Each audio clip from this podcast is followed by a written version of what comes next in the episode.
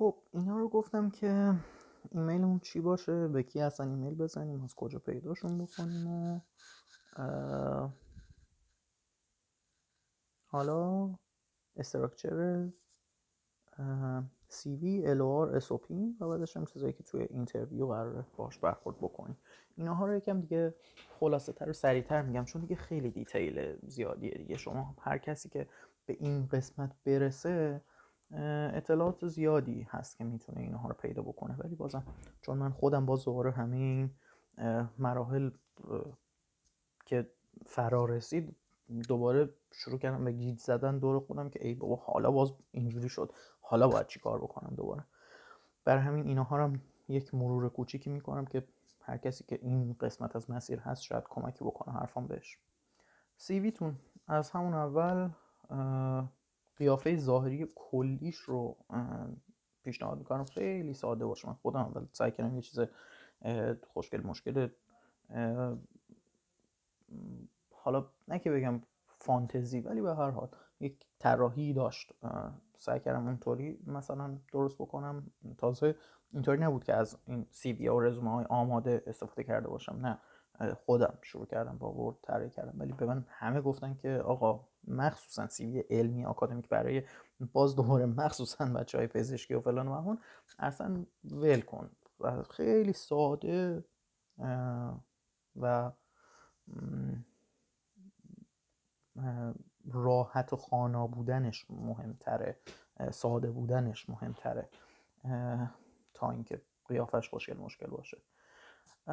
اول از همه پیشنهاد می‌کنم که این تمپلیت های آماده رو استفاده نکنین. خودتون یه چیزی درست بکنین. یا اصلا ساده با برد دیگه در حد همون بردی که بلدین یه چیز خیلی کوچک و ساده ای فقط مرتب و منظم باشه. و حالا بریم واردش بشیم که یه توضیح کوچیک راجبش بخوام بدم. نکاتی که من بچه ها خیلی ها هم گفتن خب حالا بستگی داره چه کشوری دارین میفرستین ولی بعضی دوست دارن عکس بذارن بعضی دوست ندارن عکس بذارن. مثلا میگن که آقا امکان داره برای خانوما شانس رو ببره بالا الان چون بعضی از پروگرام ها ترجیح میدن دایورسیتی داشته باشن مثلا. مخصوصا که از روی اسمای ما هم مثلا قیافه ها و اینها رو نمیشه تشخیص داد. این اسما کاملا براشون آشنا نیستش. می‌تونین اینها رو مثلا حالا با عکس نشون میدین که آقا من خانم هستم. البته پروناون هاتون رو هم در حد شی و هر و اینها می‌تونین بذارین حالا به خیلی ساده اون اولش اسم. که آقا من مدیکال داکترم مثلا candidate چی هستم؟ ایمیل phone number و سلام. آدرس و نمی‌دونم اینستاگرام و نمی‌دونم این فلان ORCID ID م و اینا اینها اینجا اون اولش هستن هیچ ساده اسم ایمیل phone number اگه لازم باشه تازه. عکس هم همونطور که گفتم دیگه علامت سوال. خودتون باید تشخیص بدین. من ترجیح دادم که عکس نذارم توی سیویم مخصوصا برای پروگرام های علمی. شاید مثلا بهتر باشه نذاریم مخصوصا برای ماها که پزشک و اینا هستیم. یکم این قسمت اولش رو من دیدم که اختلاف نظری باشه بین بزرگان. اولش که عمدتا همه با education شروع می‌کنن. ولی بعد از education سرفصل اصلی بعدی چی باشه؟ من دیدم که میگن با professional experience هاتون شروع بکنین و بعدش برین مثلا research experience یا publications اینها رو بذارین. ولی خیلی هم گفتن که آقا ما اختصاصا که دنبال یک program research based هستیم یا اصلا اختصاصا داریم برای research position ی اقدام می‌کنیم اون اول publication ها رو می‌تونیم بذاریم. یه تیتر کلی که می‌ذارین اول اون education بعدش یکم کوچیکتر حالا من medical doctor م مثلا. بعد زیرش سالی که وارد دانشگاه شدین تا سالی که فارغ تحصیل شدین دانشگاهی که توش بودین خیلی ساده و خلاصه. بعضیا تزشون رو می‌ذارن نمی‌دونم supervisor اشون رو می‌نویسن معدلشون رو امکان داره GPA و اینها رو مثلا بخوام بنویسن. GPA رو میشه mention بکنین ها نمیگم اشتباه بزرگیه. من فکر نکنم خیلی لازم باشه. مگر اینکه یک program دانشگاهی دارین اقدام می‌کنین و اون program دانشگاهی نمیاد تو CV شما GPA تون رو نگاه بکنه میره کارنامهتون رو نگاه می‌کنه. تز و اینهاتون هم مهم نیست تو قسمت education یعنی به نظر من هم اول صاف و ساده آدم بگم من چی کارم؟ کجا درس خوندم؟ از این تاریخ تا این تاریخ. حالا این تاریخ رو می‌تونین تو ستون اول بذارین که یک فاصله بزرگتری تو قسمت اول document تون باشه و اونو بنویسین. یا برعکس margin بزرگتری توی قسمت آخر document تون یعنی حاشیه راستش مثلا بذارین و توی اون margin بنویسین به هر حال. اگر مثلا دو تا دانشگاه رفتین خب اونها رو هر دو رو ذکر بکنین و مثلا اگه انتقالی بودین نصفش اینور بودین نصفش اونور بودین. من خودم انتقالی بودم. اول یه دانشگاه بودم بعدش برگشتم شهر خودم. هر دو تا دانشگاهم رو گذاشتم اینجا. بعدش توی قسمت پابلیکیشنز به ترتیب جدیدترین و همینطوری برین عقبتر عقبتر. مقاله ای که نوشتین رو توی می‌تونین جدا بکنین اگر مقاله های مثلا چاپ شدهتون رو می‌خواین مثلا توی یک زیر شاخه درست بکنین زیر publications مثلا مثلا بذارین published بعد باز یه قسمت مثلا بذارین under review یا under revision نمی‌دونم ongoing هرچی هر title ی که می‌خواین براش بذارین. ولی اینطوری مشخص بکنید که آقا اینا چاپ شدن اینا در دست انجام هستن. مدلی که بخواین بنویسین سعی کنین به صورت citation باشه. یعنی حالا هر مدل citation ی رو می‌خواین خودتون انتخاب بکنین با فرمت های نمی‌دونم Vancouver باشه نمی‌دونم AMA باشه نمی‌دونم اینش رو دیگه خودتون انتخاب بکنین ولی اون مقاله رو citation ش رو بذارین پیشنهاد می‌کنم که حتما آخرش یک لینک DOI ش رو بذارین که اون استاد راحت یک کلیک بکنه تق بپره توی مقالتون و راحت بتونه ببینه اون مقاله رو. و توی اون citation که نوشتین هم اسم خودتون فامیل خودتون رو bold بکنین که دیگه طرف چشش بین 50 تا نویسنده نچرخه ببینه تو کجای کاری. پیدا کنه first ی وسطی correspond ی آخری هرچی هست. چشش راحت بتونه اسم شما رو ببینه. اینجاست که خب سال چاپتون رو که مشخص کردین مثلا توی اون margin ی که گفتم اون اولش کم فاصله می‌ذارین یا آخرش ستون آخر مثلا سمت راست document تون یه مارجینی می‌ذارین و سال چاپ ها رو مثلا می‌نویسین. اونجا می‌تونین مشخص بکنین که آقا این کار مثلا تز من بوده.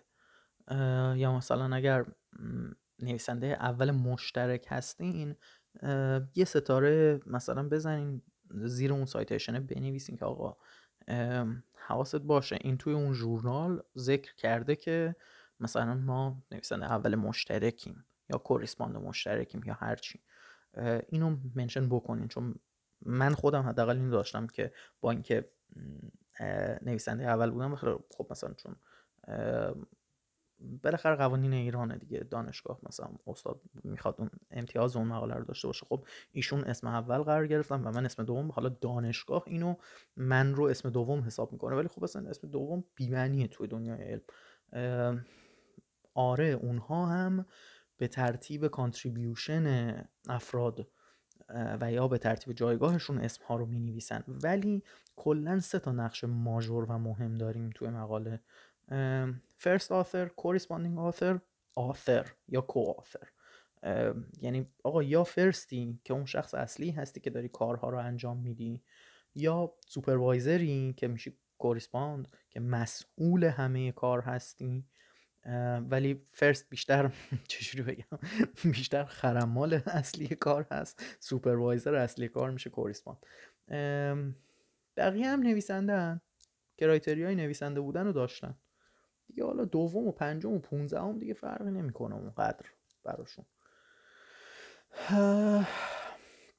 خلاص از این قسمت بیایم بیرون. حالا اگر مثلا first مشترک یا مشترک دارین اینو می‌تونین یه ستاره کوچیک بزنین و مثلا زیرش mention می‌کنین این قضیه رو بگین آقا من حواست باشه. joint first author م و equal contribution مثلا داشتیم به این استادی. خلاصه. باز دوباره می‌تونین قسمت بعدیش هم گفتم یک زیر شاخه دومی باز بکنین بعد از published مثلا under review under revision نمی‌دونم under progress نمی‌دونم under progress under processing هرچی.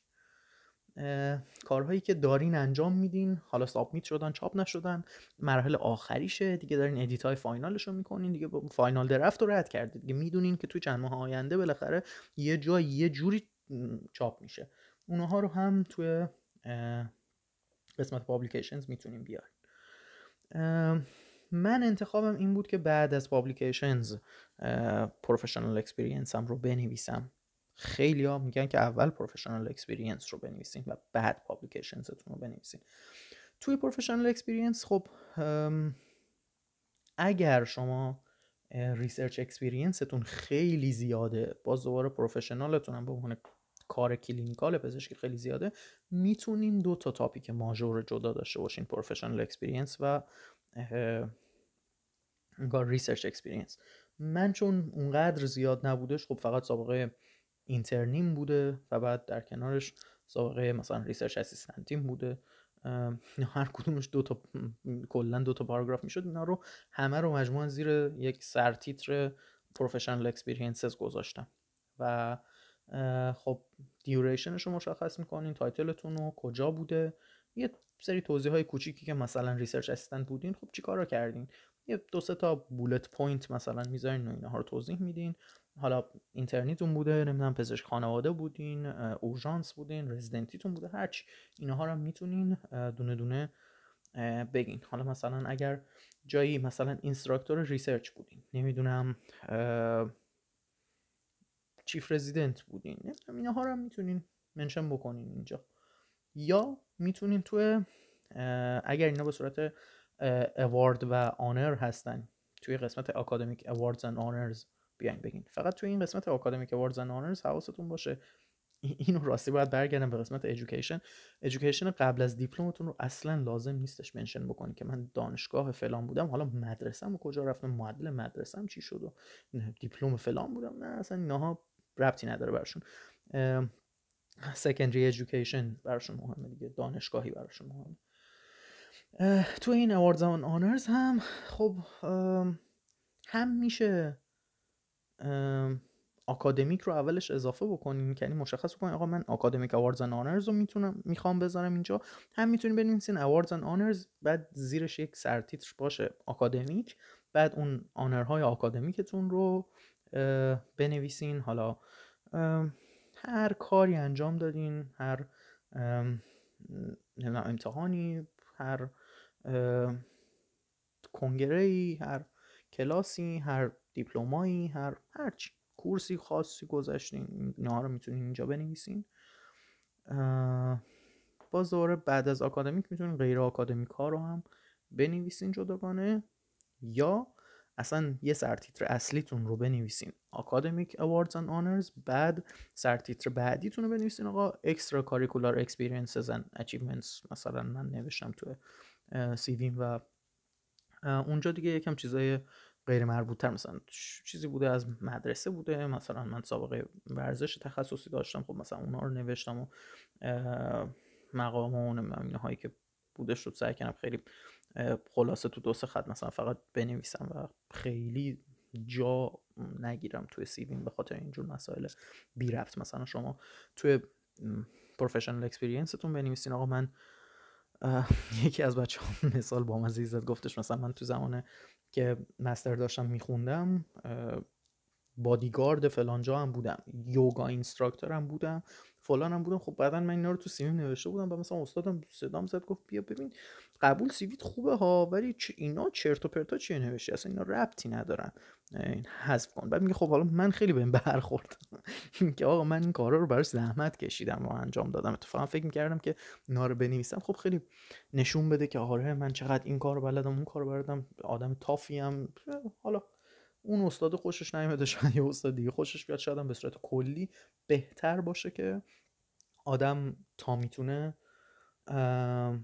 آکادمیک نگه داره. اون CV رو اما یه قسمت کوچیک جدا بکنیم براش که extracurricular حالا experiences و achievement و اینها رو چند تا mention بکنیم که بگین آقا من کار extracurricular انجام دادم. من ورزش داشتم هنر داشتم.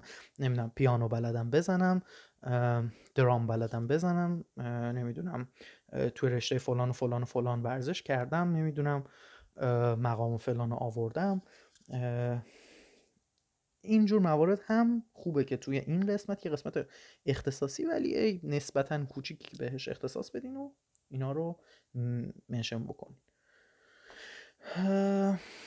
توی قسمت بعدی هم می‌تونین حالا یه چیزی که بخواین بنویسین skills و ایناها هستش ولی من دیدم که بچه ها توی skill اشون مثلا یه قسمت بذارن آقا مثلا computer skills بعد بشینه طرف بنویسه حالا آره این EndNote این نمی‌دونم Office این نمی‌دونم فلان اون بهمان SPSS بلدم نه داره برنامه نویسی فلان و فلان و basic ش رو بلدم نمی‌دونم متاآنالیز بلدم هرچی اینها رو جدا کرده نوشته.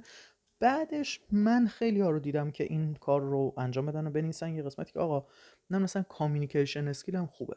من نمی‌دونم چیم خوبه چیم خوبه. ولی اونها مواردی بودن که هیچ جوره اثبات شدنی نبوده که آقا من خودم ادعا بکنم که time managementم خوبه communication skillم خوبه. اینها خیلی ادعای قوی نیست دیگه. شاید این نکات رو به نظر من بهتر باشه که از توی CV حذف کنین و توی یه جایی مثل LOR بذارین که LOR بالاخره نامه ای که از دیدگاه استاد نوشته شده و اون استاده داره میگه آقا این خیلی تلاش می‌کرد این خیلی همیشه سر وقت بود این خیلی کارش درسته این نمی‌دونم اینو بلده اونو بلده و من خیلی حال کردم با این. خب این حرف اون استاد بکاپ کار شما هست. برای همین این تعریف ها حالا بازم همین تعریف ها هم نباید مدلی باشه که به به نمی‌دونم چه سری عجب پایچ دومی این مدلی هم زیادی از حدم بشه دیگه غیر قابل باور میشه. من خودم الهاره اولیه‌ای که نوشته بودم فکر کنم خیلی غیر قابل باور و یکم زیادی هندونه زیر بغل خودم داده بودم که هر سه تا استادی که بهشون گفته بودم برای الهارم اینو بهم گفتن که دیگه داداش خیلی زیادی چیز کردی. بالا پردادی به قضیه به یکم آرومتر بکن اون تن تعریف کردن از خودتو. بعدش امضا می‌کنیم برات. خلاصه به نظر من اینا رو توی CV مخصوصا CV academic نیاز نیست mention بکنین. ولی خب خیلی ها انجام میدن و میان مثلا personal skills شون رو هم می‌نویسن در کنار مثلا computer skills یا هر چیزی.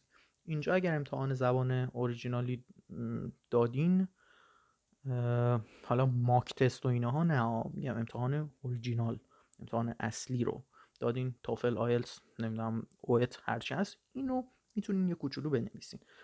languages خیلی ها می‌ذارن اینجا آره بنویسین ولی اگر بیشتر از دوتا زبان بلدین نه که مثلا بنویسین انگلیسی این فارسی هم این. خب این دوتا رو که قطعا باید بلد می بعدش چی؟ مثلا حواستون باشه اگه چهار تا language دیگه اونجا بذارین اون استاد امکان داره آلمانی باشه اون استاد امکان داره آلمانی بلد باشه اون استاد امکان داره یه دانشجو یه assistant آلمانی داشته باشه که اونو تو interview بخونن بیاد و اون یارو بیاد شروع بکنه باهاتون آلمانی حرف زدن بعد اونجا یهو در بره از دستتون که آقا یعنی حتی همون عربی که ادعا می‌کنین مثلا از مدرسه بلدین و واقعا بلد باشین. اگر language سوم و چهارمی دارین می‌نویسین تو CV تون. اگر نه فقط انگلیسی و اینها هست. خب okay اگه امتحانی دادین خیلی کوچولو فقط اون نمرات امتحانتون رو می‌تونید mention بکنید اونجا. وگرنه اصلا کلا languages رو ننویسین. چرا؟ چون اگه program دانشگاهی باشه master و PhD باشه که شما حتما همون اول باید یک آیلتس آکادمیکی یک تافلی چیزی باید بدیم برای وارد شدن بهش. اگر postdoc و اینها باشه که اون استاد خودش توی interview احتمالا شما رو زبانتون رو میسنجه. مقاله و اینهاتون هم می‌بینه. دیگه اگه راضی باشه میگه آقا کافی این با من می‌تونه communicate بکنه. باقی هم می‌تونه. کار علمی هم می‌تونه بنویسه. همین ما رو بس. خلاصه. آخرش هم می‌تونین می‌تونین می‌تونین. reference اتون رو بنویسین بنویسین آقا references فلانی فلانی فلانی. اون استاد و affiliation ش رو حالا ایمیلش اگه لازم هست که یک مسیر contact ی باشه برای کسی که داره اینو می‌خونه. فقط از همین الان بگم reference ها رو کسایی رو بذارین که بعدا حاضر باشن براتون وقت بذارن. شاید در 5 دقیقه 10 دقیقه باشه ولی بعدا امکان داره اون LOR رو طرف می‌خواد submit بکنه. از ایمیل اصلی دانشگاهی خودش یا یک از یک درگاه یا یک لینک خاصی باشه و بعد اون استاده باید براتون وقت رو بذاره که همون PDF که نوشته رو مثلا براتون از اون درگاه آپلود بکنه و یا حداقلش اینه که یه ایمیل می‌زنم به اون استاد ازش چهار تا سوال می‌کنن به هر حال. یه جوری شاید بخوان صحت سنجی بکنن رفرنس هاتون رو.